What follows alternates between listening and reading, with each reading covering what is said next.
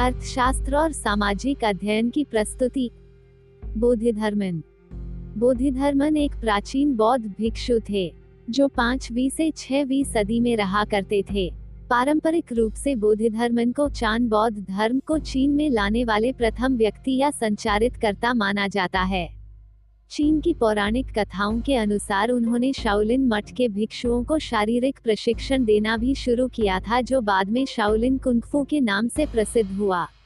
Japan में धरुमा के नाम से बोधिधर्मन को जाना जाता है।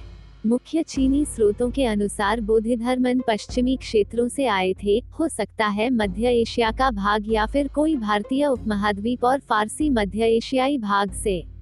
अगर हम बोधिधर्मन के पौराणिक चित्र को देखते हैं तो उसमें बोधिधर्मन को एक अशुभ, उदासीन, दाढ़ी वाले, चौड़ी आँखों वाले गैर चीनी व्यक्ति के रूप में दर्शाया गया है। आधुनिक काल के लेखकों के अनुसार बोधिधर्मन को पांचवी सदी के समय का वर्णन किया गया है। चीनी सभ्यता और पौराणिक कथाओं के अलावा भी कई अन्य परंपराओं में भी बोधिधर्मन का उल्लेख किया गया है। बोधिधर्मन के उपदेश और शिक्षाएँ खासकर ध्यान और लंकावतार सूत्र पर आधारित हुआ करते थे। The Anthology of the Patriarchal Hall 952 किताब के अनुसार बोधिधर्मन को 28वां बौद्ध गुरु या प्रधान माना गया है जो सीधे बोधिधर्मन को गौतम बुद्ध के साथ जोड़ता है।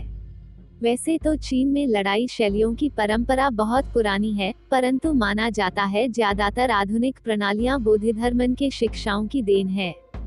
पौराणिक सबूतों के आधार पर अगर हम ध्यान दें तो पता चलता है कि सम्राट हुआंग ती ने चियोती नामक एक बुनियादी लड़ाई प्रणाली का इस्तेमाल किया जो कि 2674 ईसा पूर्व के आसपास था।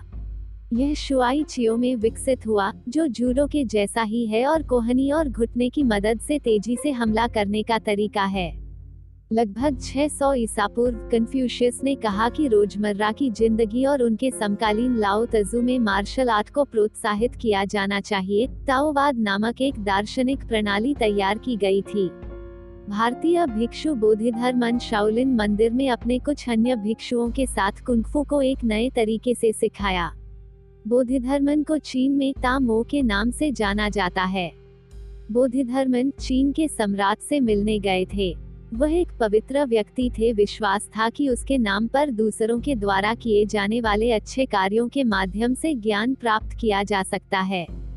बाद में उन्होंने प्राचीन भारतीय भाषा, संस्कृत, बौद्ध धर्म ग्रंथों को चीनी में अनुवाद करने के लिए कहा ताकि आम लोग उन चीज़ों का अभ्यास कर सकें।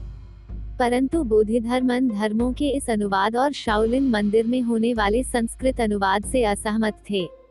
शासक या सम्राट के बातों से असहमत होने के कारण उन्हें मंदिर के प्रांगण में प्रवेश की अनुमति नहीं दी गई। अपनी योग्यता को साबित करने के लिए बोधिधर्मन पास के एक दीवार के सामने एक गुफा में नौ साल तक ध्यान लगाया। बोधिधर्मन ने जिस बौद्ध ज्ञान को बांटा उसे चीन में चाँद बौद्ध धर्म के नाम से जाना जाने लगा।